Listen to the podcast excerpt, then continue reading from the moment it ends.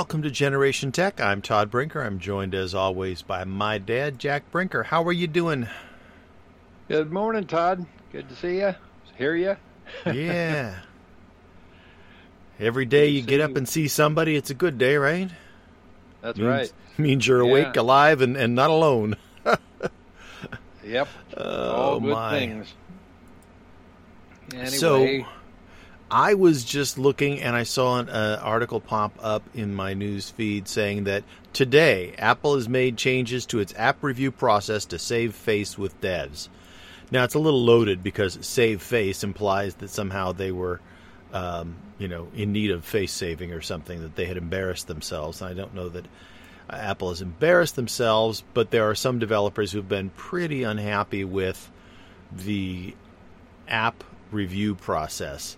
And in fact, um, uh, just recently it was made notice. I don't know if you were uh, had seen the news on this thing where Apple had apparently uh, notarized an app that was a was virus laden, and so it was available on the App Store. And once they found out the error, they, they went back and fixed it.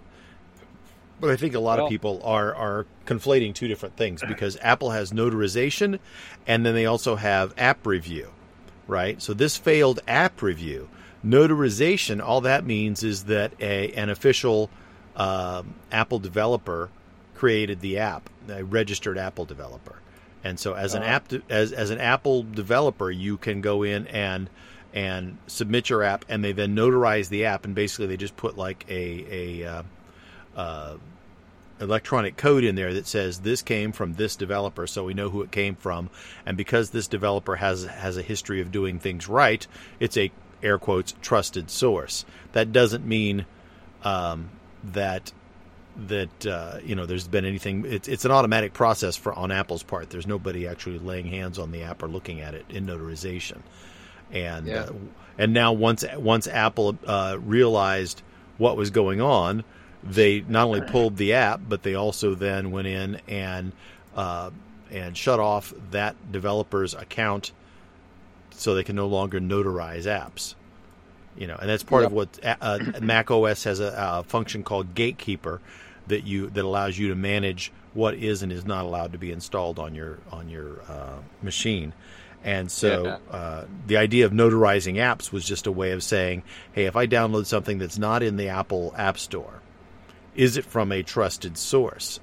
And and Apple said, well, we'll notarize it, saying that it's officially from this developer account.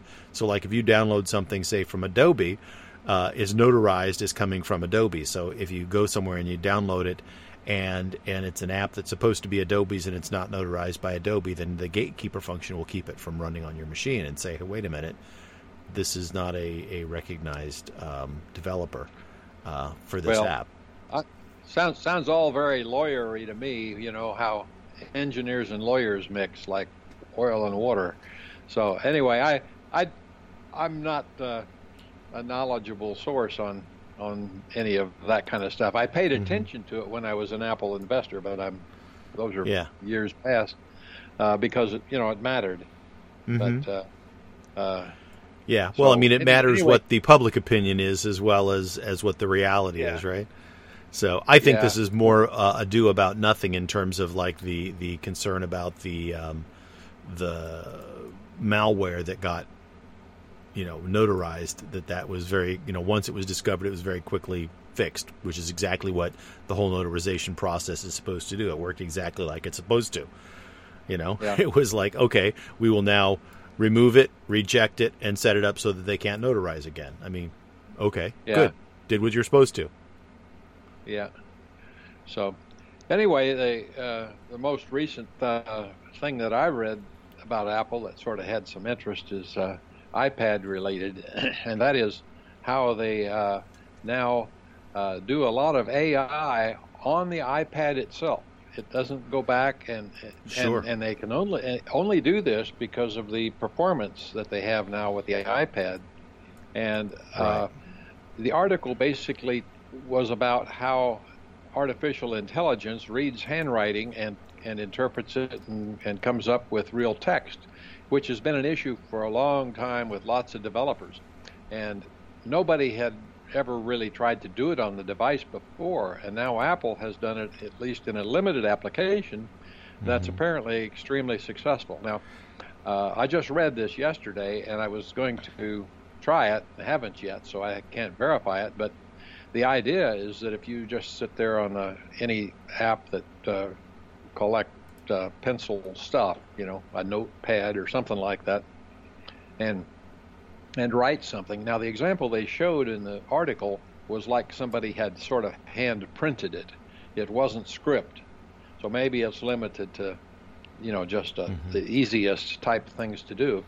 But uh, uh, anyway, then when you're done with that, you just can select that text just like you would if it was typed in text, uh, cut it, and then paste it into an app that'll take text, and lo and behold, it pops up as text. Right. Okay.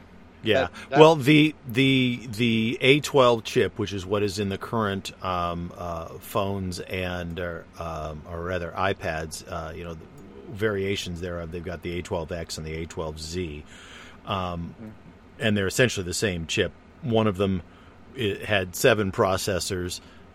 Uh, and that way they you know when they had a lower yield with not all the processors working they could still put the chips in and then when they got their process down they came out with the A12Z which just said we'll use all eight chips that are active now um, so they're essentially the same thing but they built in a, a specific hardware to handle um, um, uh, some of that AI stuff they have what they call the neural engine built into it um, mm-hmm. And so, you know, they have some very hardware specific designs on doing things on device, which has been an Apple um, um, premise from the get go in terms of security. Okay. Right? It's like don't send things sure. out back and forth. Every time you transfer data back and forth, you open the door for something to be uh, infiltrated.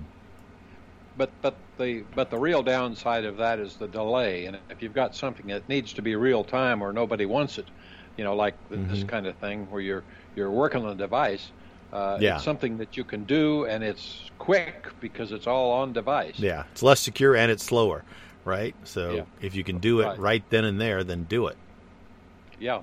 So uh, you know, I don't know what else is on the the uh, waterfront for other types of uh, applications, but uh, handwriting is clearly one that's always been a little difficult because there's a Mm-hmm. Everybody does it different, you know, so you got to cover lots of variations and stuff. Yeah. So. Yeah, they, they do have the A13 is in the uh, iPhone 11 and 11 Pro and SE, so they actually do have a later generation uh, chip that's already out as well. Um, yeah. The A12 is what's in the iPads. Um, but it's amazing to think too that the A12, which is already uh, coming up on two years old, is what they're putting in their developer kits that they're using uh, did yeah. you read? You know, originally when that developer machine was shipping, somebody put a um, a uh, uh, app to test its speed, but it was running under emulation in order to run because they didn't have any apps that were actually written to run on the Apple uh, Silicon, and they said that it was faster than Windows running natively on on an ARM chip because there is you know Windows on ARM uh, that Apple sells for some of their tablets, which was pretty amazing. Well, uh, this past week I read about a company that has uh, in Germany who has written a native uh, speed processing test app that they could run on. Uh, and and they compiled it basically. It was they, they wrote it very specifically so they could compile it for both uh, Intel processors and for the Apple Silicon chips. And they said that the a12. Uh, I don't know whether it's the X or the Z that's in that um, uh, development hardware, but um, that that basically is already as fast as the fastest uh, laptop that Apple sells with Intel hardware in it, and yeah. so and and that's two year old two year old Apple Silicon that's in there.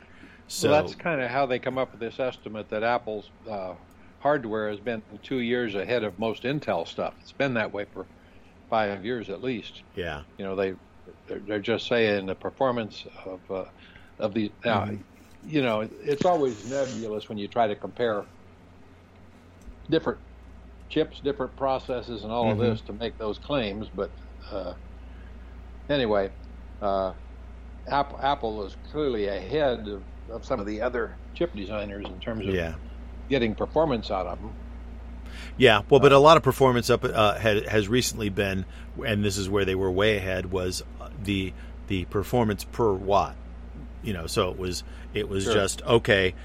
You know, these things run off of batteries. You get much more performance uh, over a longer period of time running off of batteries.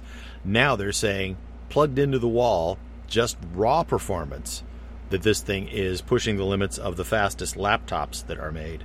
Um, and so, you know, the, there's because that's one question mark that's been out there is at least proposed by some. I think it's a silly question, but was you know is Apple's um, A series chips going to are, are the A series chips going to be able to to um, you know be competitive on like desktop level machines?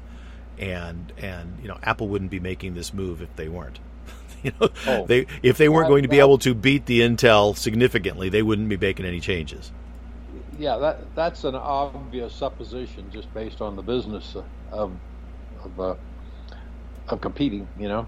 Yeah, yeah. So- You don't go through this much pain to switch to the underlying architecture of your computers unless you know that there are advantages and that you will be faster and cooler and uh, you know and and be able to do things like the AI stuff that you're talking about because you can build custom hardware to manage it um, right on the computer. You know, You, don't have to rely on Right. auxiliary stuff and have some sort of a bus back into the main CPU. It can all just be built right there into it. You know? Yeah.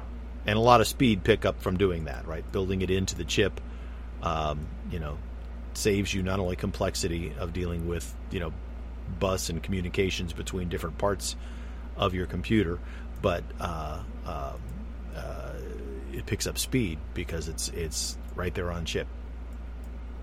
Right. Right. So. Any, anyway. So, Excuse me. are you excited about the, the, the, the future announcements? You know, we're in September now. We're four months away from the end of the year, and Apple promised that we would see the first uh, A series uh, Mac OS systems by the end of the year. Well, I'll I'll get excited when I see it. You know, it's one of those things. It- They they may be available. Well, and you know Apple too. When they say the end of the year, that could be you know on the thirty first of December. They're like, okay, we have them available. Come on into the Apple Store, or don't Right. come into the Apple Store because we're closed. You can stare it through the glass.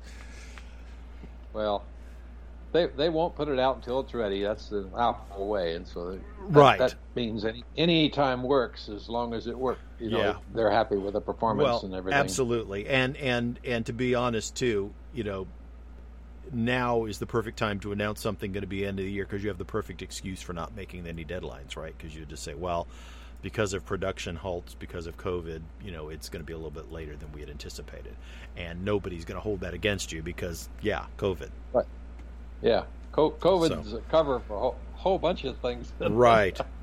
Yeah, Mainly politics, right? I mean, all of the rumors are already saying, yeah, exactly. Politics is a big deal, but all of the um, uh, rumor sites are talking about the fact that they're not going to do a September announcement for their phones; that it's going to be October uh, because they expect, you know, there's production delays because of, of factories that were shut down at different times um, for you know a month or more, and so they were just behind.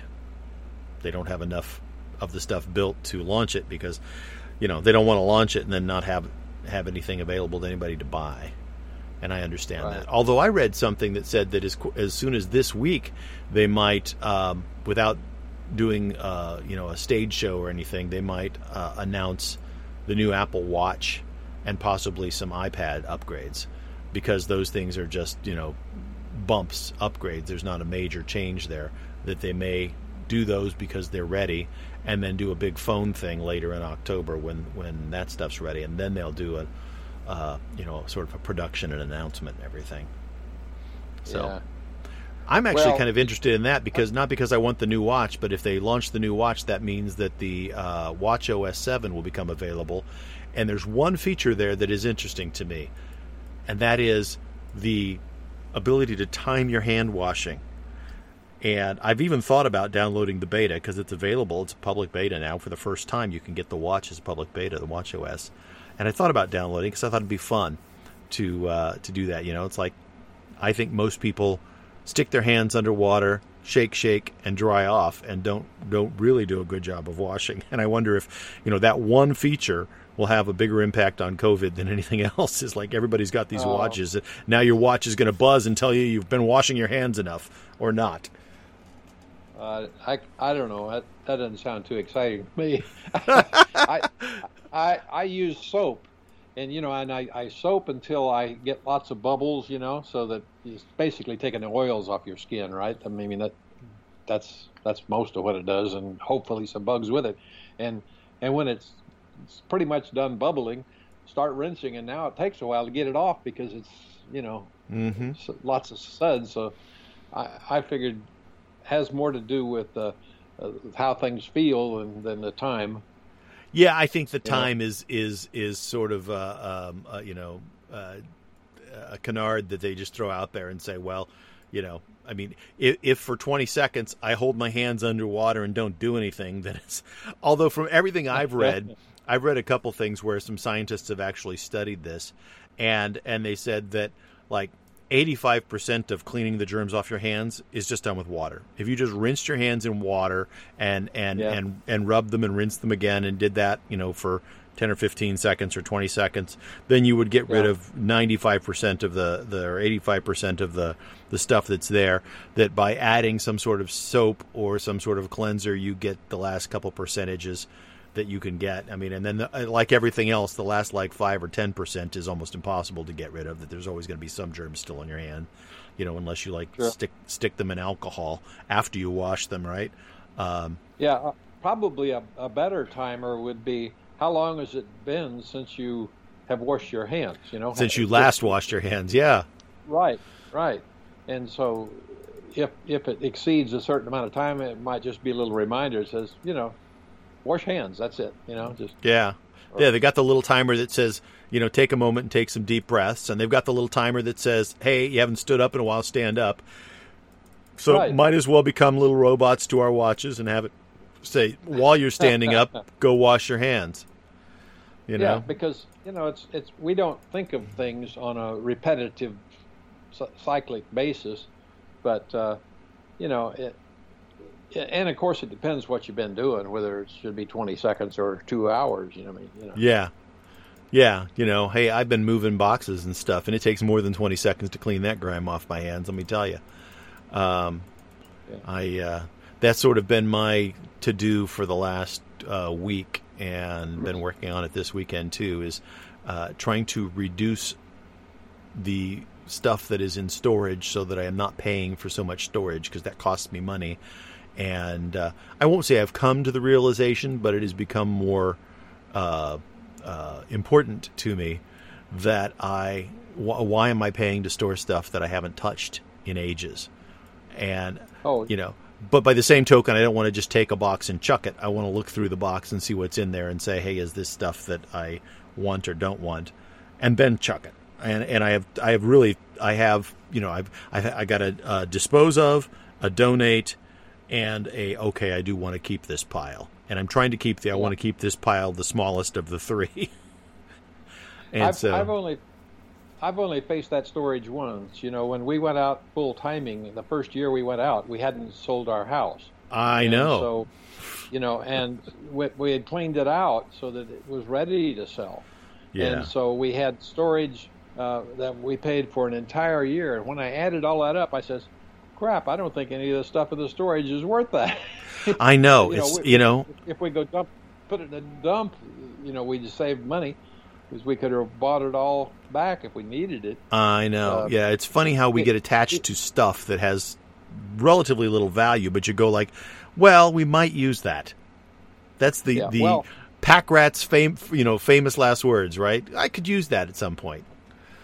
Well, when when we finally went to get it out of storage, that we set sort of a criteria if it's family related, you know, meaning it's something that, that is irreplaceable, right? Know, then then it's worth considering. If it's not replaceable, then it's easy, you know, just that goes into the toss it or if it is or replaceable. If You it know? is replaceable, Yeah, you if, said if, if, it's it is not replaceable, right? Right. Yeah, yeah, exactly. It's like I don't need to store two different house fans. You know, I'm not using them in the house that I have now. I already have fans in there. I'm not using them. So either donate them, you know, if I need another fan at some point, I'll buy another fan, but it, it, let's take these fans and find them a fan heaven, you know. If- Yeah. I, and- I didn't realize how, how expensive storage was until we had that experience. And, it, you know, after had, we Mhm. had paid for that stuff for about six months, I finally, one one day, was just happened to be looking at the expenses and says, wow, that's a lot of money. Yeah. you know, Well, and the- the- the folks that own those storage places know how insidious and hard it is to move and how people are tied to their stuff. And so after you have all your crap in there, then they start ratcheting the price up over time. yeah. You know, they'll give you a bargain to come in because it's cheap, right? And then over a short period of time, they really ramp that up significantly. So that, and now it's hard to leave, right? Because you've got all your stuff in there. It's hard to go get all that stuff and move it somewhere else. It's expensive, and and uh, it's a complete waste of money.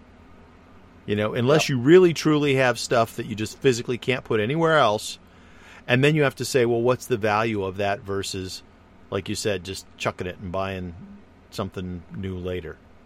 Yeah. You know, have you watched that Storage Wars kind of a thing on TV? Yeah, It's, Yeah. It stuns me sometime how much, uh, how many people put stuff that is way overvalued in their storage units, and and apparently people just don't pay attention, or they don't don't give a damn, or don't know the value of things. But 'cause yeah, they've found some real treasures. I mean, Yeah. you know, oh yeah. And uh, people people will just quit paying for it and then abandon it, and that's when these guys come in and and bid on it and suddenly own everything in the locker, right?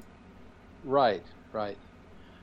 So apparently they're aware that. In, uh, I think another part of it is that actually some of the stuff has been stolen, and so people will put stolen goods in a locker, and it's ha- harder for people to, uh, cops or wh- whoever, to find it because they can come search your house, you know, or whatever. But unless they're aware of uh, uh, the storage locker and, and connection to you, uh, and and probably when they rent those storage lockers, they rent it under a false name even sometimes. You Yeah. know? Yeah, I don't So- remember when I rented mine whether they asked for ID or anything, but it's easy enough to guess. I guess to get a fake ID, right? So you can go rent a locker Yeah. So to hide stuff. I was think I was trying to figure that out one day while I Mm-hmm. was watching that show, you know, and saying, why on earth would people put that kind of stuff in a storage locker? Yeah. You know, it just makes sense to me. Well, the other thing that I is, surprises me, and I found this when I'm, you know, going to my storage lockers. I've been cleaning it in and out. I've been in and out of there a lot, and so you see the other people that are coming and going. There are a lot of people who run businesses out of storage lockers.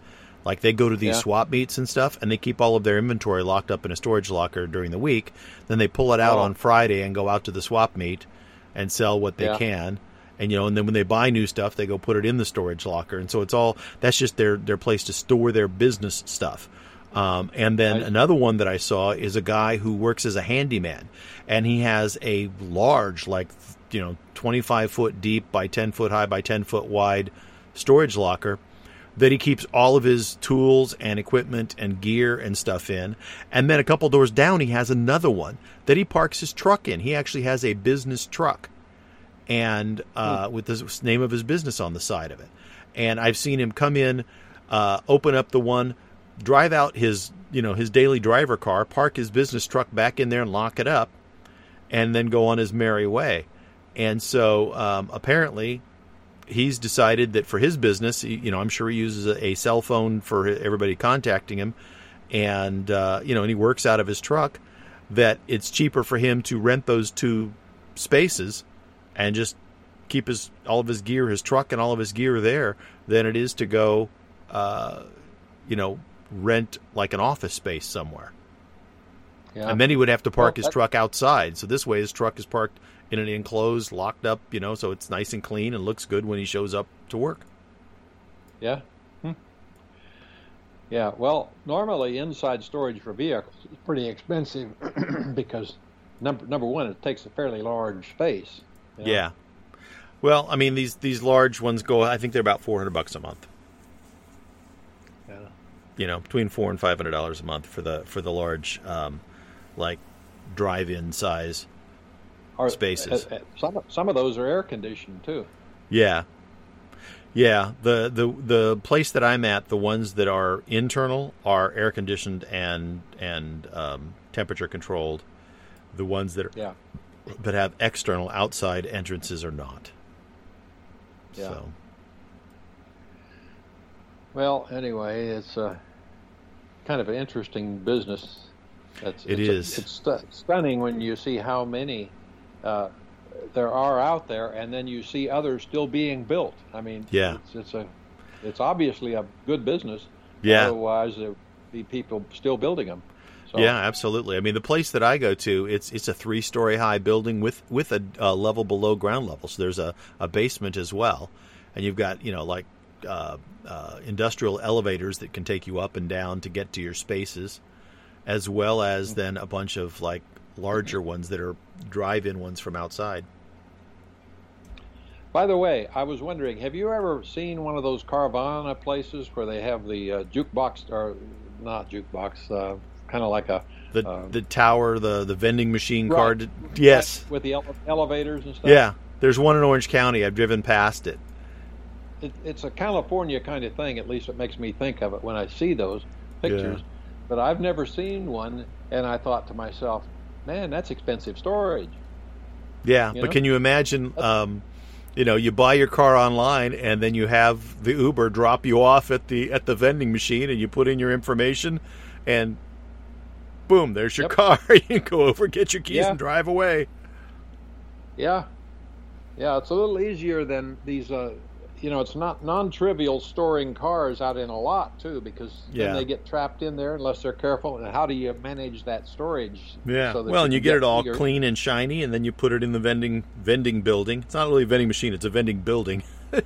Right. you know but then it's nice and clean and ready to go for the person who picks it up and i guess if you're a a um, person who has a real aversion to like negotiating or talking to salespeople because there is that whole you know buying a car there's a lot of people i mean there's a lot of companies who have popped up where it's sort of the the non-negotiable here's the the, the best price we don't do that designed specifically because it's such a horrible um, experience. experience for most people.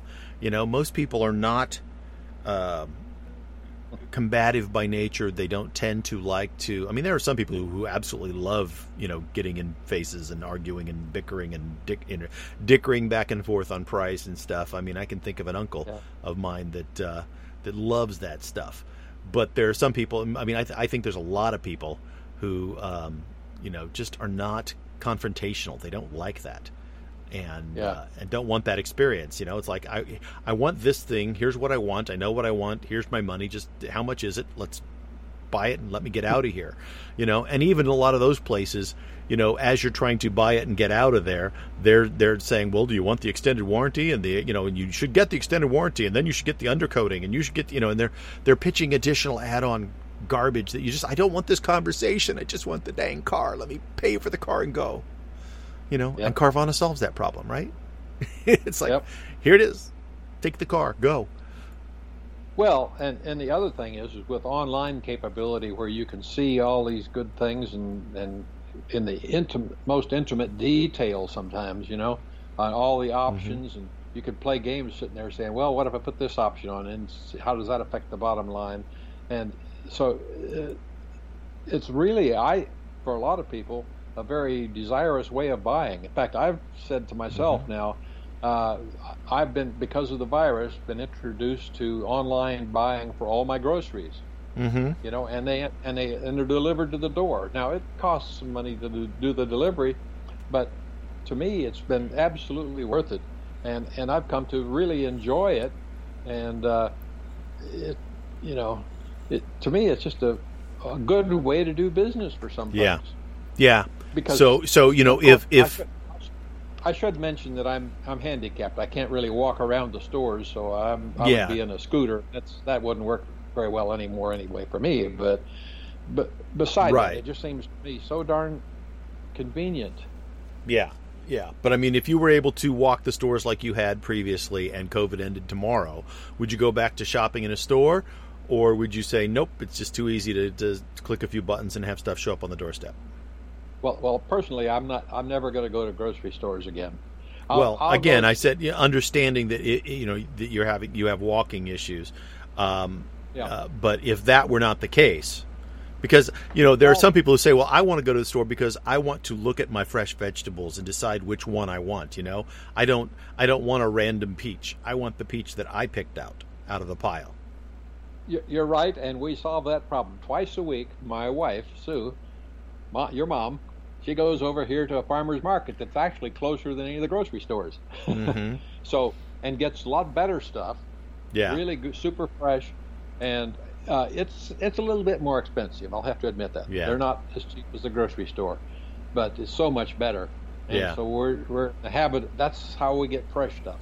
Yeah. You know? Well, I've started doing that here too. On Saturdays, they have a, a farmers market that's uh, in town, and uh, I had gone before, but then I kind of quit doing it, and uh, so I have started that back up. So I try to go get uh, fresh produce at the farmers market.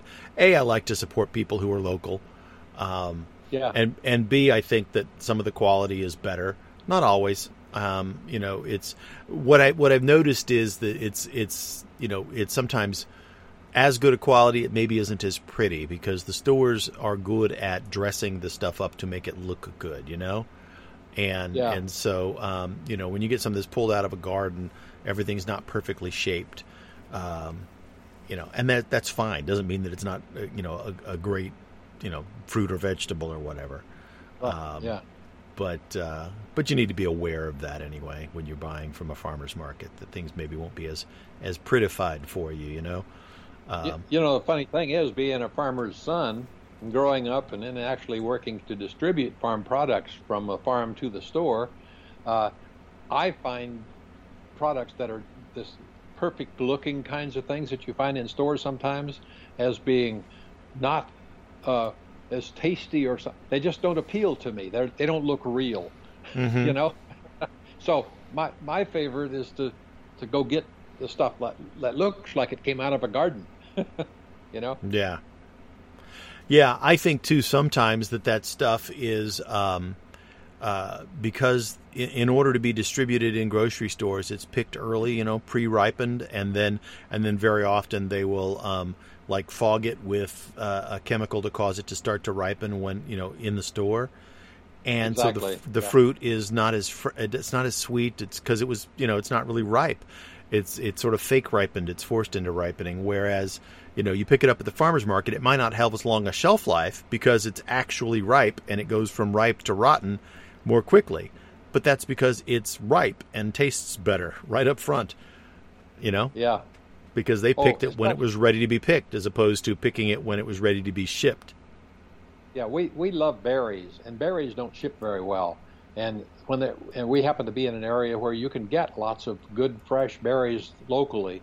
Mm-hmm. And so that's the biggest improvement that we we see when we go shopping at the farmers market is the, the things that we like the best, a variety of berries, mm-hmm. are so much better. Now, sometimes uh, in the store, you see, I I've seen in order to get raspberries in the store uh, that are tasty and sweet, uh, they they try to pick them a list, you know, as late as they possibly can because there's all the difference in the world. But then you get these red raspberries that are mushy almost when you buy them, and next day they got uh, uh, gray mold on them, you know. So I, I, I was very unhappy with the with the normal store market regarding raspberries. Don't have that problem at all. Raspberries, blackberries, blueberries, everything mm-hmm. we can in the local store is much better. Much yeah. better. Yeah, no, I think that's one of the advantages that farmers market have is that their their uh, their technology allows you to actually get ripened fruits and vegetables as opposed to um, uh, you know pseudo ripened well, yeah. fruits and vegetables. It, it, well, then, another thing has a lot to do with where do you live. You know, yeah. we're we're in sort of garden country around here. Yeah, Lots of still seemingly small farms compared to what I we used to have out in the Midwest right. that uh, raise this stuff. Uh, even in towns, there's a lot of people who have really large gardens, but they they, mm-hmm. they take the excess and bring it to the market. You know. Yeah. Well, and California is that way too. You know, here where I live, there's there's um, all kinds of, of uh, farms, especially in the central part of the state, and so um, stuff you know that they're growing up there gets trucked around. And there's lots of strawberries here in Southern California that get grown. The one thing you do learn when you when you start eating and and using farmers markets is you go back to more seasonal eating, right? So certain things are at different seasons right. grown, whereas at the grocery store they ship it in from all over the world, and uh, which is awesome that they can do that. But again, they're picking it you know before it's really ripe, and so a lot of your fruits are not as sweet and your vegetables are not as flavorful and uh, and likewise, you know, from what I've read, the nutrition is not as uh, as high as it could be because the stuff was all pr- picked too early in order to ship, and yeah. um, and so there's a lot of advantages. So there we go. That's our our, our tech tie-in, yeah. right? We we we've uh, health tech. Buy it buy it at a farmer's market. There's your tech tip for the day on on. I, I, I was noticing on the TV this morning that they're now having a uh, farm fest. Remember Willie Nelson and uh, and his guys. Oh, uh huh. This morning, uh, Farm Aid. Yeah, Farm Aid uh, shows, and uh, uh-huh. I was trying to think of the guy that younger fellow that's doing it this year. Can't. Anyway, he he sang a song, uh-huh. but you you would have recognized him. I, I knew the name, but I didn't really know the song. Or, but uh, there's another a new group of people yeah, I mean Willie's still involved, but he's he's pretty old guy now, and so apparently even when I haven't seen it, but apparently even when he he travels in concert, that uh, um, he's one of his kids. I mean, he's got a couple kids that are on in his band, but uh, they sort of pick up the slack in a lot of ways. Um, Dave Na- Dave Matthews has been involved with it a long time, and so is Neil. Neil, yeah, and Neil Young as well. Yeah. Um, Neil Young's yeah. not a spring chicken either, though. So um, yeah. John Mellencamp is another guy that's been involved with Farm Aid for a lot of years. Yep. yep. But uh, yeah, Dave Matthews is probably the youngest of that bunch, and so uh, yeah, he, he's a good singer. He's good. Yeah, yeah. Uh, I'm I'm glad to see that you know there's another generation of people picking up the cause and saying, hey, you know, let's uh, let's not forget the American farmer. You know, we we create food to, to feed the world, and we should. Well, uh, you know, they're in they're they're in one of the riskiest businesses. You know, I I knew when I was growing up that my dad lived on bank loans. You know, yeah. sometimes both he and the bank made out big, but the bank would lose sometimes as well because they uh-huh. had loans that where there was a certain part of the risk that the banks would cover. Up. Otherwise, they couldn't have been in business. Yeah, it's just it's a yeah. Banking business. and farming go hand in hand, don't they? Yep. They, People they don't sure think do. about that. But uh, anyway, uh, that growing up like that, I I really appreciate it. And boy, when you have several bad years in a row, or for whatever reason, uh, you get real dire circumstances. Because mm-hmm. the problem is, is it's such a big investment sitting out there. Your stuff's getting older and wearing out, and and uh, it's got to be replaced every once in a while, or you're out of business. And, uh, you mm-hmm. know, today just to go buy a tractor, a normal tractor that that you'd use in well, they call it big farming here, maybe, but uh, those those tractors cost over a hundred thousand dollars. Yeah, you know that's not an inexpensive item. Yeah, well, and it has it has a limited lifetime. You know, as much as you want to take care of it, it has a limited lifetime. You know, right. and in any any one season, uh, you know, you're dependent on, you know, not having tornadoes and hurricanes come through and wipe out your crop. You know. Yeah, and and and things like uh, harvesters or what we call combines uh, is an even bigger machine, and it's used only for maybe two to three weeks, seldom more than two, but yeah, uh, out of the entire year. Other than that, it sat still. Yeah, but it was. It used to be that every farmer had their own machine, right? So they because they could do it. But then well, the prop that the pro- became its own industry, you know. Yeah, well, re- even renting that stuff is difficult because, unfortunately, they're all needed at the same time. It's not like you can go sequentially very much. You might be able to by right. a week or two, but you know, well, all the crops come no, come in about the same uh, time, roughly. No, no, not really. Uh, they start uh, the at least the wheat farmers. That's all I know about. Uh, they would start uh, in Texas about a month ahead of when we had it, and then it was it would last for at least another month going on up to North Dakota.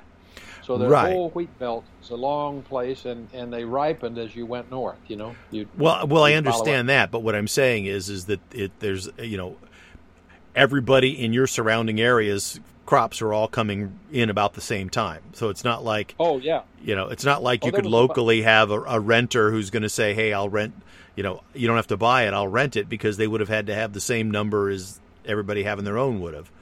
You know, I mean, if you look at it no. more more globally, like across the the region or the United States, then you can say, yeah, different areas have weather that hits slightly differently. But uh, Well, ul- ultimately, those just became businesses where there was a business who owns X number of harvesters, and and they'd had had the whole crew that was regularly with them, and they would spend maybe three months out of the year, uh, you know, moving as the harvest ripened uh, across the middle of the country. yeah, Uh, and, and, and this is for wheat harvest. I have no idea about the other things, uh, like in California, uh, Mhm. with all those vegetables and cantaloupes and that. almonds. that- there's lots lo- of almonds in the middle of the state as well. Right. So I'm not just sure how they manage all of that. Largely, that is largely with illegal aliens handpicking it. Yeah, that's how they Yeah. do it. You know, they, they they pay minimal wages to people who who are afraid of being deported at any moment, and uh, and they go out in the fields and pick our food. Yep. Yep. Well, they have speeded that up a lot with the uh, conveyor belts and stuff that they. So the harvesters don't have to put it in baskets and then walk with it. They just put it on Right. the conveyor belt as it sort of gradually moves along. Yeah, yeah. And You like way- walk down one row and dump it into a, a conveyor belt that loads it up into a hopper, right? Um, right. So there, there's there were ways that they made that more efficient and uh, and they get more stuff out of the field quicker. St- still hard to believe that, that that a large to a large extent though it's it's somebody out there, you know, picking it off of the plant or, or tree and carrying it to the end of the road to put onto a conveyor belt. I yeah, you know I did that, Todd. I was one of those harvesters for a while, at least one year, entire year, and I would pick until I get a truckload, and then I would drive the truck around to about a oh dozen cities that had two or three different markets, and some of them, and some of them just single market towns because they're too small, and and uh, provide whatever the store wanted, and by the end of the day, I would end up with a truck that still had melons rolling around on the floor back there. Uh, and then the the rule was that after a certain uh, time, and I think it was six o'clock in the evening or seven o'clock, uh, then I could sit by the roadside, and whatever I sold was was my wages for the day. You know, Mm-hmm. and and so I, I sold a lot of cantaloupe off the back of the truck because people knew that I would come and park at certain places, and I Right. always did a regular routine thing so they could depend on me being there. It's kind of genius because that's the, the ince- that incentivizes you to pick as much as you can, right? Because because you want some leftover at the end of the day, otherwise you don't get paid. Right. Well, and you never knew how many the stores were going to take. You didn't want to come up short, you know, Right. because the stores, uh, you know, that was just another outlet, of course. But anyway, Mhm. I sat along the roadside sometimes until dark, you know, just because people were still coming to buy the stuff. Yeah. And then oftentimes when before uh, I went back the next day to start picking some more and filling the truck, uh, just dump those melons. There was a place, a riverbank that we'd back up to, and uh, Mhm. of course they, after being out in the sun all day, that some of them were mush. yeah. So you dumped them in the river. well, we dumped them on the bank. They, I don't know if they ever made it to the river. Mm-hmm. Yeah. you, the, the problem is you, you you didn't really want to get up to the edge of the bank either because those things would fall off every once in a while. There were certain places that you that was Yeah. always a concern to me. Yeah, you lose a truck. Yeah, yeah, I didn't want to be in it either. yeah, yeah, that's bad news. Rivers So, are dangerous very- places. Very often I would sort of end up kicking a few, you know, uh, like a place kicker or a football kickoff, you know. Well, you got to have Uh, some fun. Yeah, get it just to get them over the edge. So, have you read anything about uh, about this lawsuit with the game maker Fortnite and Apple? and What their complaints are? I've seen a lot of headlines, but again, uh, I, I don't know enough about it. I don't even know what the Fortnite thing is all about. I'm Yeah, assuming it's- it's, just a normal it's a game. shoot 'em up kind of. It is. Yeah. It's a game. Yeah, it's just a game it's that's been very popular. popular. It's been very popular, and you know, Fortnite has made a couple million dollars, or billion dollars rather, off of it. Um, the the thing with Fortnite is the game itself is actually absolutely free. You can download the game and play it. But uh, if you want your character to look different or have different weapons or anything like that, skins, then you have to pay for those. And so you buy Fortnite bucks. And Fortnite's complaining that Apple is taking 30%. And so they're saying we should have a better deal than that. And uh, and so what they did is they just put a function in their game that said buy bucks. You can buy them either using Apple or you can buy them from us. And if you buy them from us, they're seven ninety nine. If you buy them from Apple, they're they're nine ninety nine. Ours are thirty percent. Actually, I guess they're only twenty percent less. You know, and so I guess that's their way of saying that they think Apple should be charging ten percent.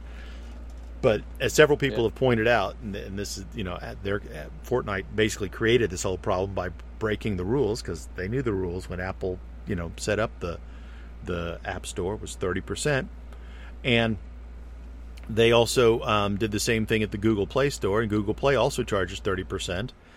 Um, I noticed they didn't take their app off of, or they didn't have an issue, or didn't make uh, create payments that go around the paying sy- payment system when for uh, Microsoft's Xbox or Sony's PlayStation or the Nintendo uh, Switch, because Yeah.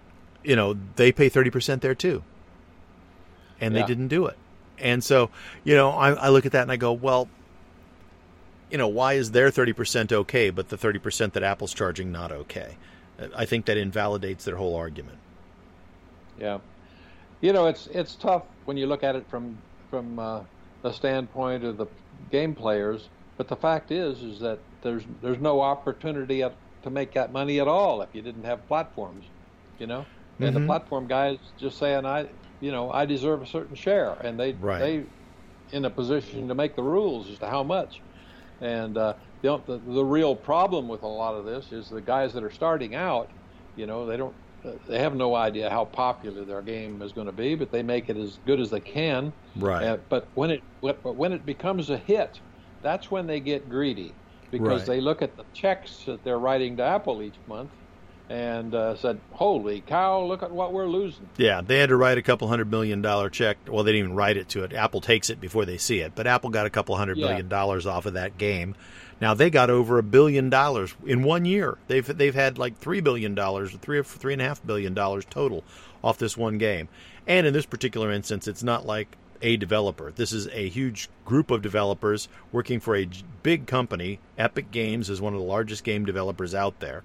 Um, and so, you know, this is not a small, helpless individual developer who wrote this game. You know, these most games today couldn't be written by an individual. They're way too complex and way too big, and they've got they've got you know story development people and graphics development people and and you know Sure. game engine development people and all kinds of stuff involved.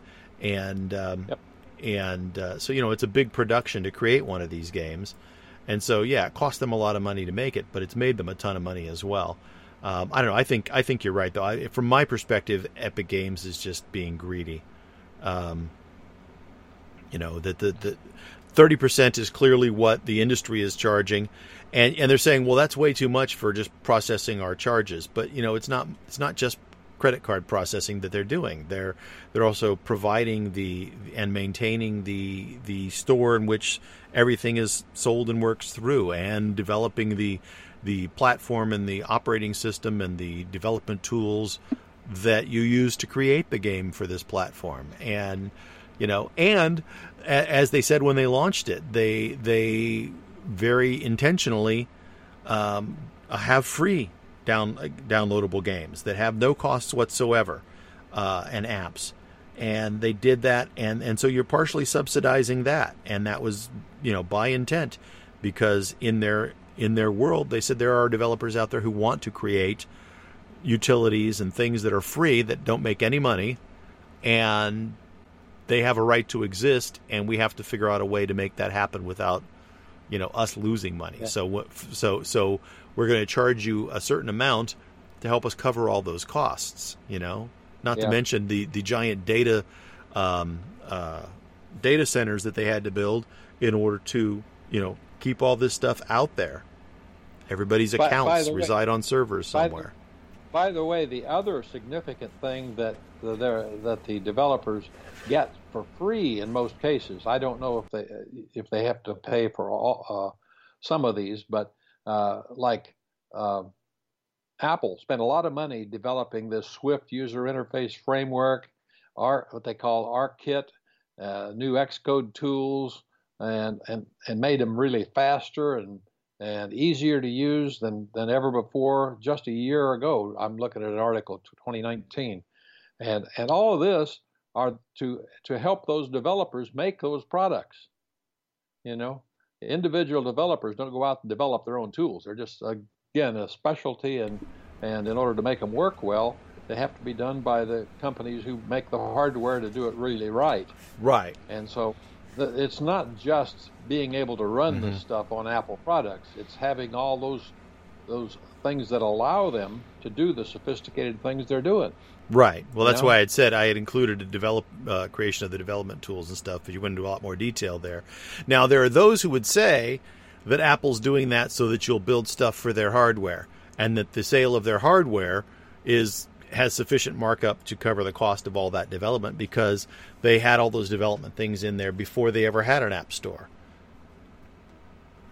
You know. Well, they they have, but the the, the issue with that is is that they keep making them better and better as their hardware is more and more capable. Right. Uh, so the tools have changed dramatically as that hardware has improved. Right.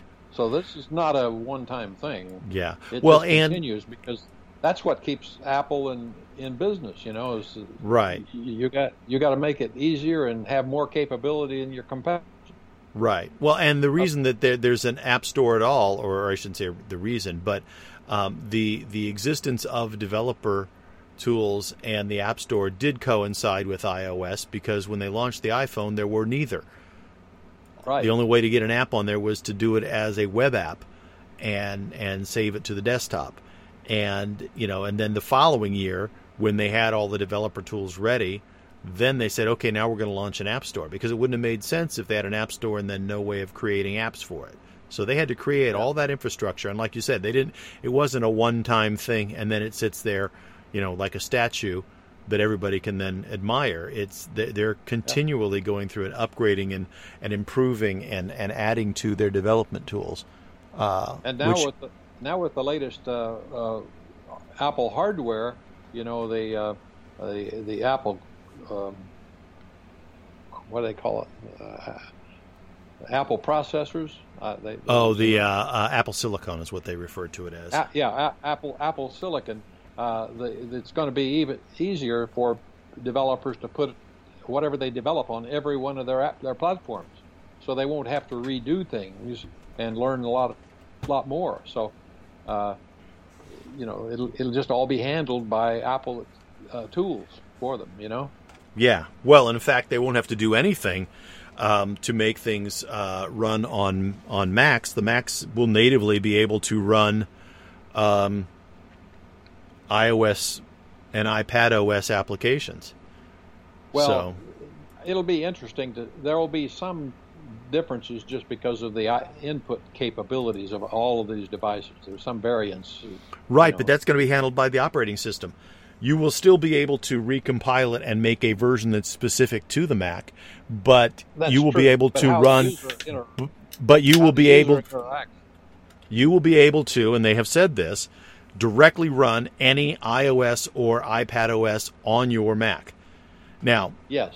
That means that you know either they're going to, with the Intel Macs give you a touchscreen, which they have said they weren't going to do, um, or you will be able to, um, you know, they're, they're going to they're going to build into the operating system something that the touchpad and or mouse can duplicate.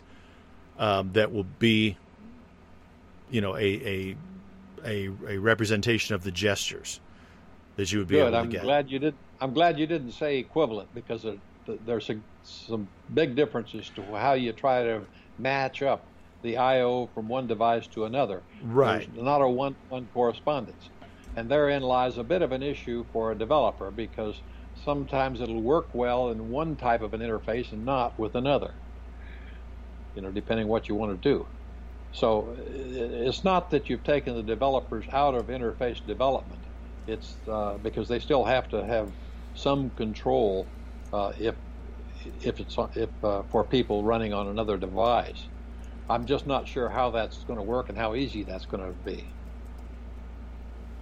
Yeah, I you know I I mean yeah I, I fully understand what you're saying. Yeah, and I mean yeah you're right. I mean things that are are touch gestures don't don't easily translate to mouse clicks. Um, and the flip side is true as well. You you know you get uh, it's much easier to to point to a almost single pixel with a mouse or touchpad than it is touching you know right. big fat finger onto a screen.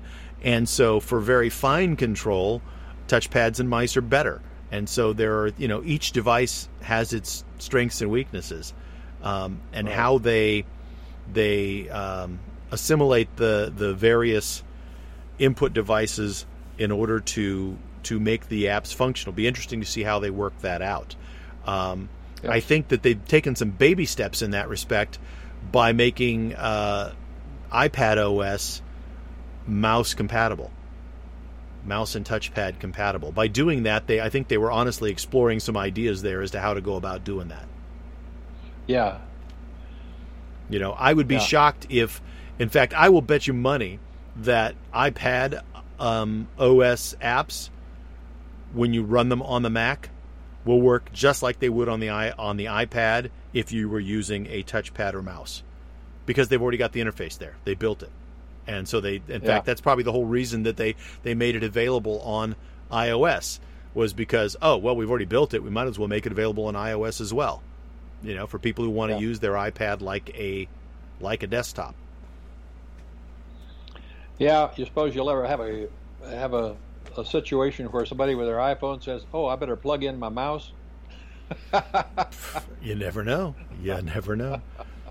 You know, I did a a, a thing. Um, it's been about three or four years um, ago, where I for a week used my iPhone as my only device. I set up an Apple TV on my um, on my computer monitor so that I could then share my screen of my my phone. So I sat my phone down. Excuse me, sat my phone down, and shared the screen up to the um, up to the Mac, and and then used that as my interface. And so I could sit down with the keyboard and type on the screen, and everything I did, all my calendar work, all my my uh, emails, all my writing, I did it all through the phone, and surprisingly, it was pretty functional. And I would imagine if I did it today, some years later, it would be even more functional. It wasn't perfect, it was weird. Um, but I just thought, well, you know, I'm going to try it. And I tried it. Sure. And, um, you know, now that they support mouse input, input better, um, I would be, I would probably be shocked at how easy it works. You know, um, Samsung yep. for a while has had a dock that you could buy for that, that was that you would sit down and the dock was plugged into your keyboard, mouse, and screen, and you just sat yeah. your phone on it, and then it became uh, your computer, and it was designed to do that. And they, it actually they had a, an interface that that popped up that made it look more like a desktop. It looked more like Chrome than it did Android when it was in that mode. And uh, yeah.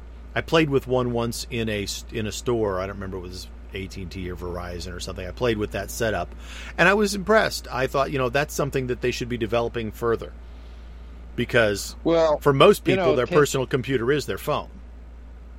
Yeah, ten, 10 years or so ago, uh, you know, let's see the iPhone came out like 2007, I think. Yeah. Anyway, I there were not just myself, but a lot of people thinking, "Hey, you know, that's that was a lot of power in a little device, a phone." Why mm-hmm. can't I just plug that into a, a, or sit it down and have keyboard and all the other stuff that I have and the display and right. the TV or cheap displays and use my iPhone and do it all. Not forget about the computer, you know. Right. Uh, and that's what I'm saying they've done. If, you know, now the iPad gives you the larger screen, so you have a portable screen basically. Uh, mm-hmm. But, but if you're if you're that, setting it down and what's the- plugging, if you're setting it down and plugging it into a screen, keyboard, and mouse, then who cares how big the screen is? Right, right. You know. But but I'm just saying the only thing that you you you're constrained by with your little iPhone, and if you if you want to be mobile, is screen size. So that's that's where the iPad comes in. I can see someday where the computers might be really an obsolete device, uh, as long as you got the interface other uh, I/O that you want and the horsepower. You know, Yeah. why, why do I Well, there's- what there's certainly- a computer from an iPad. You know. Yeah, I mean they are computers. They're just different interfaces and have some additional functionality, you know. And and some of that functionality is just um, you know a a decision by the um, uh, manufacturer. That's their choice, right? I mean, Right. Apple Apple makes a distinction between the you know a Mac and a, and an iOS device in in a variety of ways. I mean, they say that Macs will not have touch interfaces. That's what they've said up to Well- this point, you know, and that's Well- the choice that they made. They also made the choice that Macs will not have cellular modems built into them. So far, Right. Well, doesn't mean that won't the change. The conundrum that they addressed is they realized that there's a lot of people who would like to use computers, but they don't want the complexity of computer interfaces. So the iOS was their device to provide an easy to use uh, screen that was portable. That's really what it amounts to. Uh, Well, I mean that that's a simplification because I think there was more thought to it than that too. I think they also very much wanted to have that um, that closed uh, closed loop where you got all your software through. Uh, you know, I think even though they initially launched it without the App Store, the intent from the beginning was that they would have an App Store and that everything would be in there. It just wasn't ready yet. And so, of course, when they announced it, oh yeah, well, you know, we're not going to do apps. We're going to do it this way. You know, because Steve Jobs is real good about saying, yeah, nobody wants to watch video on a little screen until we have video on a little screen. You know, he Oh, yeah. poo-poos he poo-poos what the other guys are doing until he's able to do it too, and do it better. You know, at least in his Yeah. mind. And and that's how Yeah. he handled it. You know, with but but still still Apple still has today, that. Uh, you know, even though I grew up with computers, I just love my iPad so much that I almost hate to pick up the computer. right. I mean, But remember, you know, just- your your use case is different than a lot of people in that you don't work at a job anymore. You you you know, and you you do almost all your computing at home on your couch, right? Um, Yes, and I and I agree. If you're going to type a lot, you don't want to. You know, you got to have a keyboard. Right. But what I'm saying is, is that more people use their phone than their iPad. It's a much more popular device for a reason. That's because people are on the go. They're out. Most people are not, you know, as homebound as you are, and so they're out and about, and they do their computing while they're standing in line at the grocery store, and while they're riding the bus, and while they're, you know, even when they're sitting at their office, they grab their phone to do a lot of their computing. You know, so I think that's the better, and and in fact, I think Apple has even kind of t- created it as a hub device. You know, and so you have peripherals Yeah. like your Apple Watch and your EarPods and things that are going to tie in, and these these rumored uh, Apple glasses. You know, and all that stuff's going to tie back into your phone.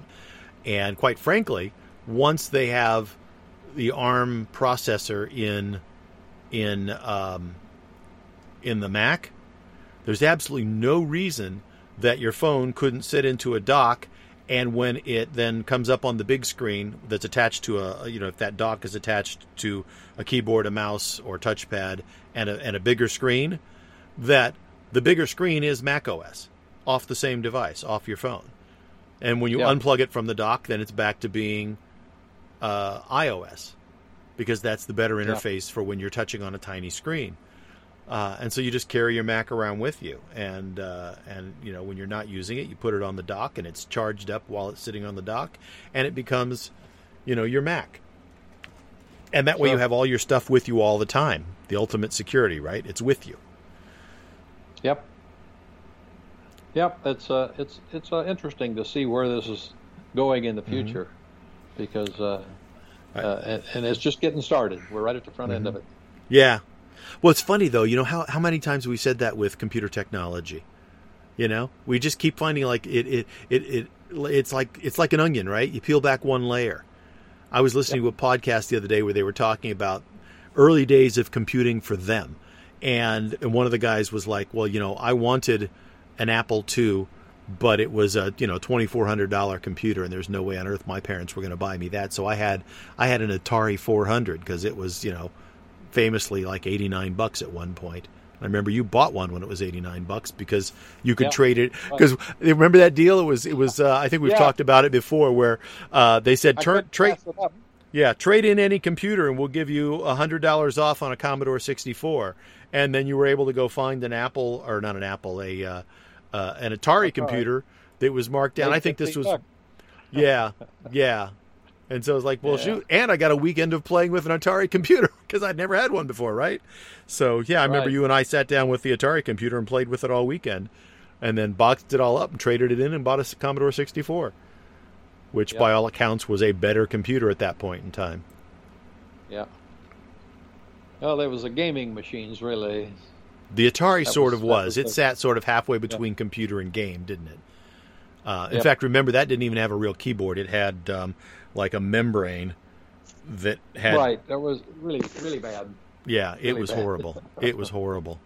Um, at least the the Commodore 64 was basically a keyboard. That's what the computer was. They built the computer right. into a keyboard, and you just plugged it into a monitor and and uh, and uh, got a mouse, and then you were good to go. I think it came with yep. a mouse. But uh, Commodore 64, that was a that was a fun fun computer. But you know, I mean, that was like okay, that was a cool step up, you know. And then I remember you got the uh, the uh, TRS-80 color computer, uh, mostly because they had an operating system that was far advanced over others oh, at that yeah. time. Yeah, it, it was a real time uh, processing basically the uh, I forgot I'm not using the right words. Um, multitasking. Right. It was a multitasker. That was the that was yeah the nice OS thing. 9 yep OS 9 yeah. And how they came up with 9 I don't know but the, that um, you know they had uh, a good multitasking system that worked on a color computer way before IBM and Mac.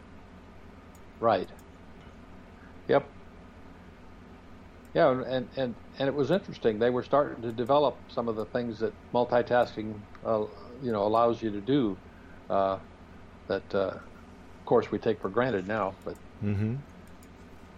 back in the good old days, oh, I forgot what came before the uh, before Windows.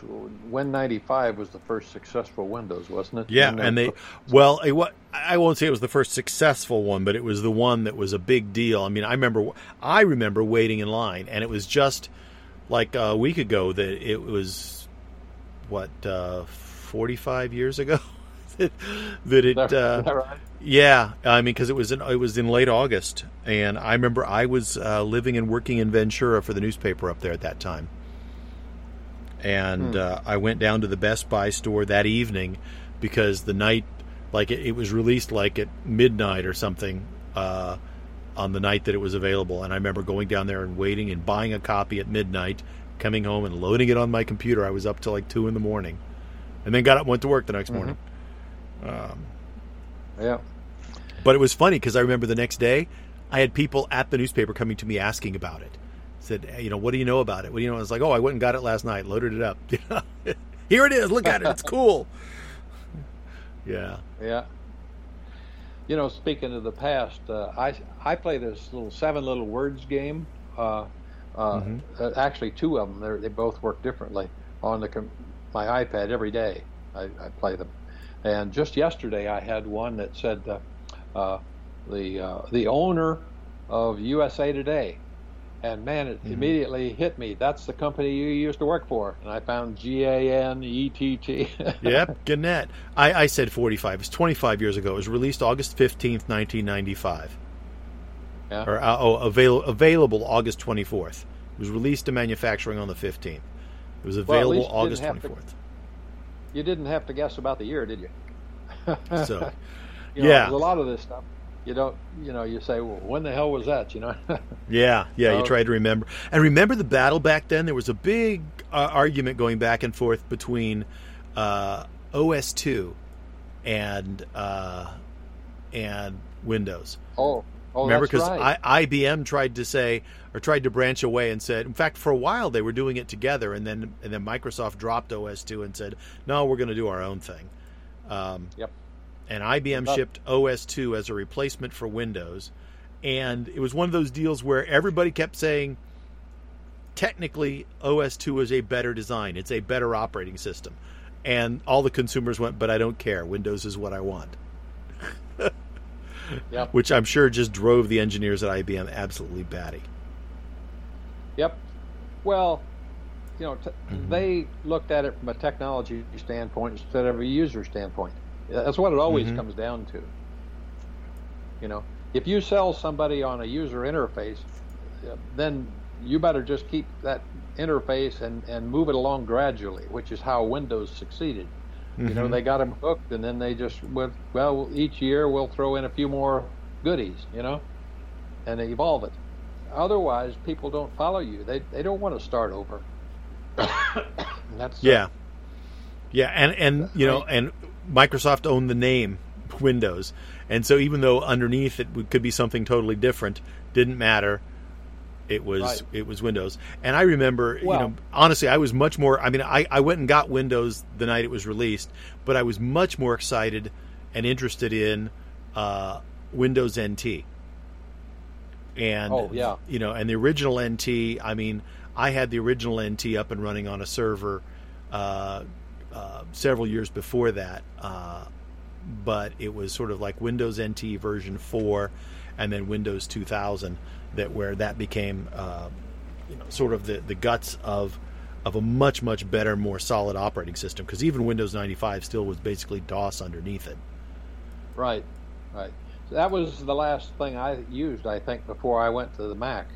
And the good thing about the Mac in those days is they had picked up enough of the uh, user interface standards that Microsoft had set. You know, just in terms of key strokes. You know, Control X, Mhm. C, B for cut and paste kind of functions. They were, you know, a lot of little things like that that were the same. And so you Um, could you could move over. Yeah. Now I don't know if they were on the Xerox PARC system that they both sort of evolved out of, but that cut, copy, and paste was a standard on the Mac years before Windows existed. So Oh, right? Windows got that from from the Mac, not the other way around. Okay, but it, but at least when when I was going from Windows to Mac, and I didn't find that transition to be too tough. There was just a enough Yeah. similarity. You know, the main thing I had to relearn is just the names of the apps. You know, Safari instead of whatever the browser is on. Uh, I, I don't even remember the Mac or the Apple. Excuse me, the uh, Microsoft names anymore. They're pro- programs. I have to think about it Yeah. uh, you you you know, and and I don't even know some of the Mac ones today, like the word processor, because I don't use it.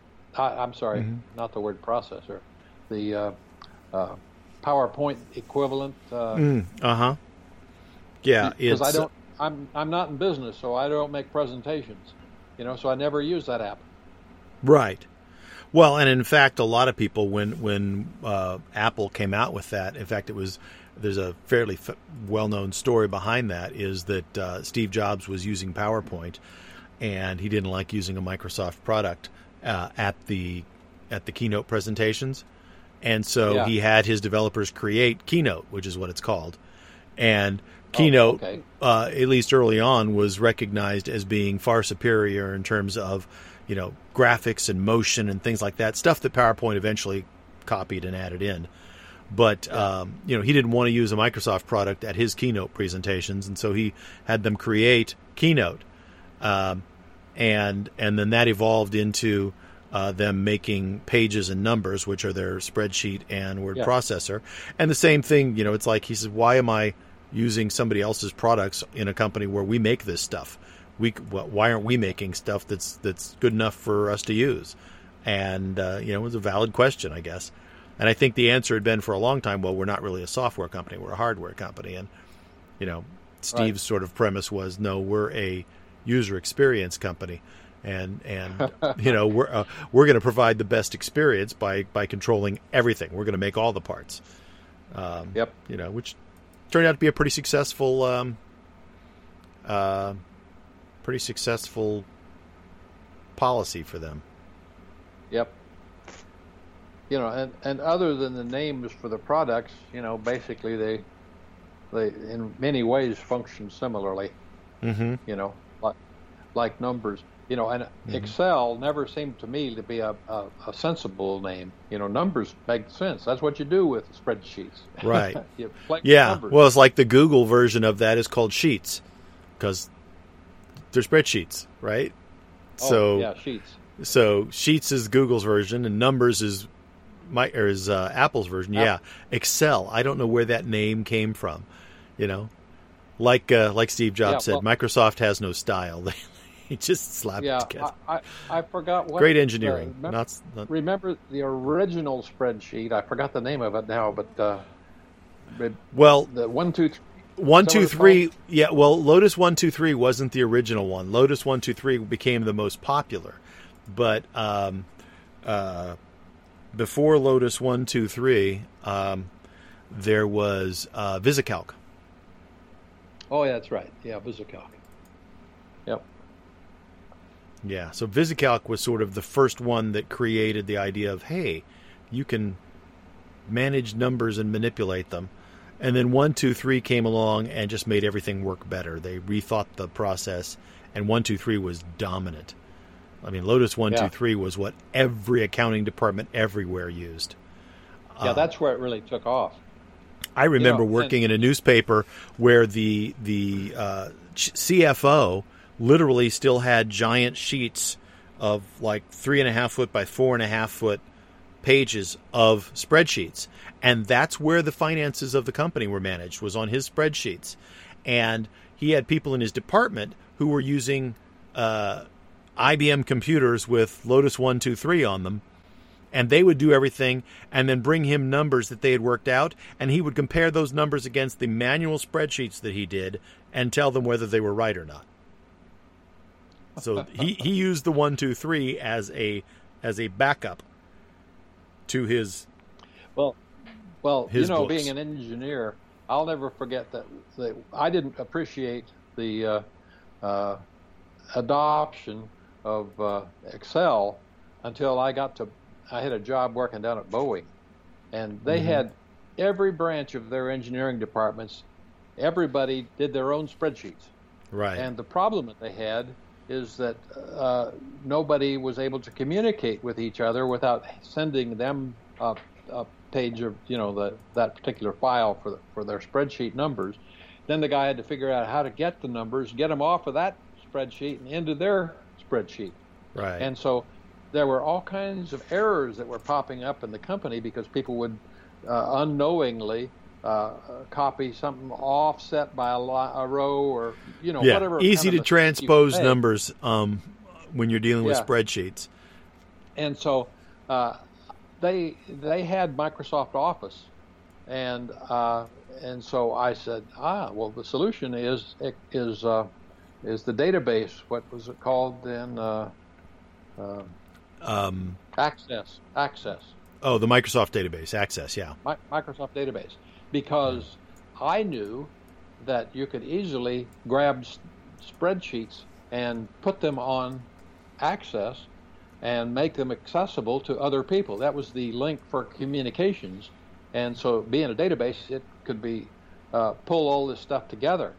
Well, once uh, I knew that, then I met with some engineers from different departments, and we talked about how do we then pull this information together in a common data set, you know, so that nobody repeats. You know, one guy is responsible for this set of data in the data database, mm-hmm. and the mm-hmm. other guy's responsible for this and this and this, and then we can put them out in all kinds of different reports, you know, and so all we got to do is collaborate. So yeah. I put together the basic structure for them with about four or five departments and within a month, we virtually had the entire engineering groups, the whole, everybody at that location interconnected via access and made things work smoothly. But the most important one was that when they finally came to uh, had all data together, consistent, so that we we get rid of a lot of the errors. Then they wanted to. They had all kinds of test uh, articles and test stations, and that information came from different places. Well, all of, all of it was now together in the one database, and the mm-hmm. only thing we needed was an interface to the numeric control numeric controlled machines. NCR is what they call them. I, think is that no, not NCR. Control M. Well, whatever it was, uh, they had to have binary code. That was the way those machines were set up. And so I made writing in Visual Basic, made some really efficient translators for all kinds of data, including scaling the, the num- of the numbers. So and and those scaling factors that I'd put on them between the actual data and the machine, the machine itself, uh, uh, had uh, uh the di- what do you call it, dimensions or something? You know, like feet per second or whatever that goes with it. Uh, we could we could uh, let the specific engineers were assigned so that they could control the scaling and, and other things necessary for the machine, as well as translation to the actual mm-hmm. Bit patterns that were needed to feed into this box. I did all of that in Visual Basic, which I thought was absolutely amazing, and so did all the other engineers. It says, how in the hell did you do binary manipulation with yeah. with uh, Visual Basic? And you know what it was all about? It was lookup tables. Yeah. I built some some very clever lookup tables so that I could grab some, one piece of data. Yeah. well, and that's how you do it quickly. Yeah. And that's and how you was, do it quickly because it's it's not calculating anything. That's right. And yeah. so it was extremely efficient, and it worked just like a champ. Yeah. And they were well, you know, honestly.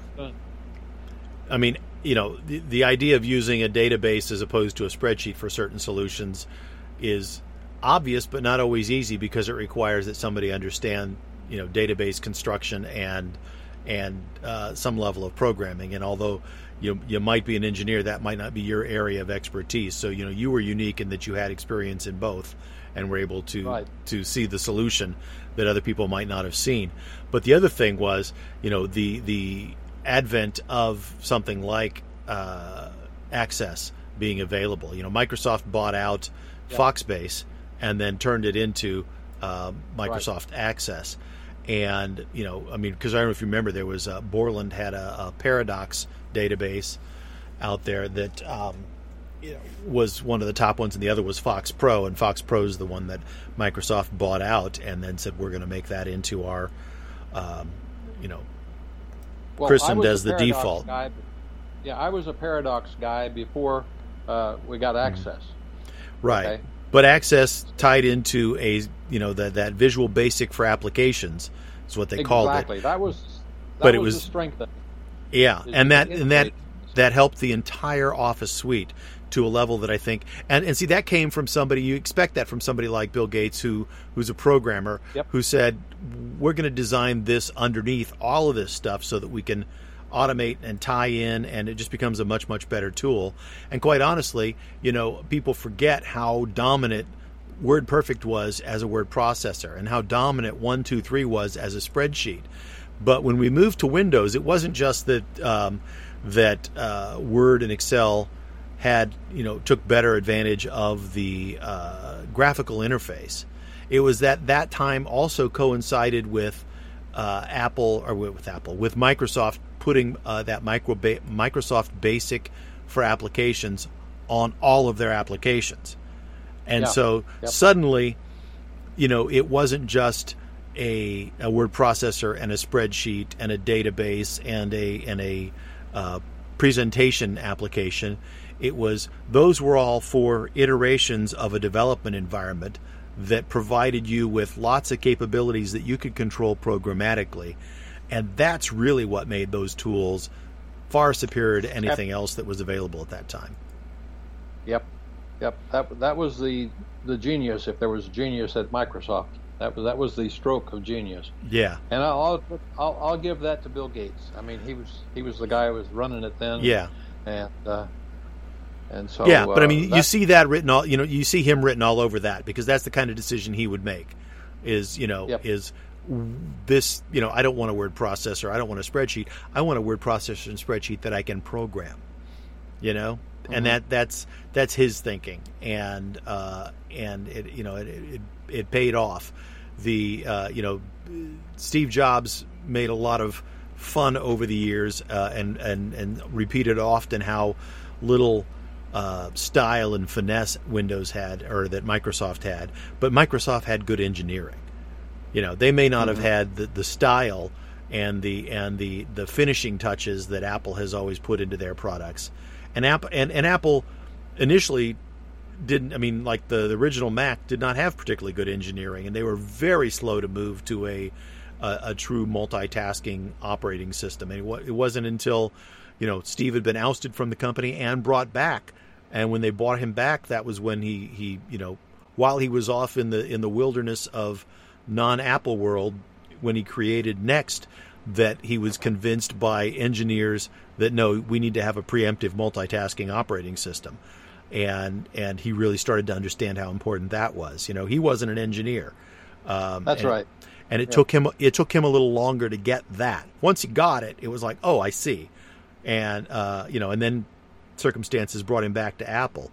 But uh, had that not happened, I think Apple would have been in deep trouble. I mean, they were in deep trouble because they were still yep. running an operating system that was just archaic because their engineering wasn't as good.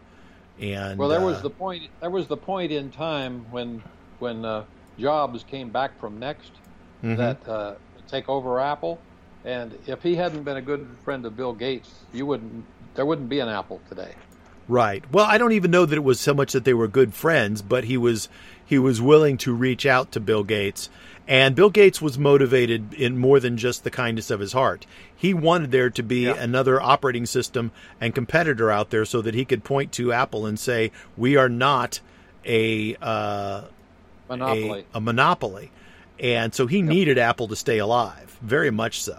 It was it was yep. you know it wasn't out of the goodness of his heart. There was some self-serving uh, reasons that that um, that there were you know that Microsoft made an investment in Apple and continued to create uh, Word and Excel for Apple and still does to this day. Right.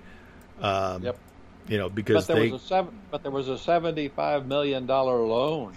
Right. As I recall at that. Time I time. think it was more than that. I think it was like two hundred billion. It was pretty significant. I don't know. I, but either way, Apple did well, pay I, it back. Well, I don't and, think it was billion at that time. I think we were still. I didn't know. say billion. I said two hundred million. You said seventy-five oh. million. I think it was two hundred million. Oh, I. Oh, it could could have been. But um, anyway, there's uh, it was interesting uh, technology that uh, I was really a, a strong Microsoft guy just before I left and went to Apple because I, in fact, when when I came over, uh, I think for the first. so I looked it up. Two. It was 150 million. We split the difference. Oh, is that right? Yeah. Oh. Anyway, it, it, anyway uh, I, I, went from having office products with, with, that basic stuff that I was working on, spending 100% of my time at work. Mm-hmm. Uh, in fact, I retired just after we the Boeing contract uh, was done, and uh, and after I was retired, that's when I finally uh, uh, went and got an Apple machine, and mm-hmm. I think I got word on my first Apple MacBook for a while, and then I finally decided no, mm-hmm. they went to subscription. You didn't buy it anymore. You know, you had to buy a contract, and I didn't didn't want to do that. Right. So, so well, I remember you play you played around with pages and and uh, and um, uh, numbers and stuff a little bit. Um, well, something that you never really did, though, and this was something that Apple had um, early on, even back in uh, OS 7, which is well before you know OS 10, which was their full multitasking, and that was Apple, they wrote Apple Talk, uh, Apple Script. Apple Script was a, a, yeah. a complete scripting language that worked at the operating system level, which is something that uh, Microsoft didn't have. And honestly, did a lot of the same same things that um, that Visual Basic for applications did, but it did it at the system level. So they had some good ideas. They just weren't always implemented as well as they could have been. Um, but I always thought that yeah. was pretty amazing. You know. Now yeah. my recollection when, is, when and you. I, t- oh, go ahead. I was just going to say that Apple Script was in the first machine that I got, and I I played around with it for a while, but then decided that I don't really have a use for it. You know, and in fact, I didn't really have a use for all of Office products anymore. And that's when I just said, well, I, I have a word processor that for occasional use, a spreadsheet that I probably of all of the, the, the three products use more than anything else.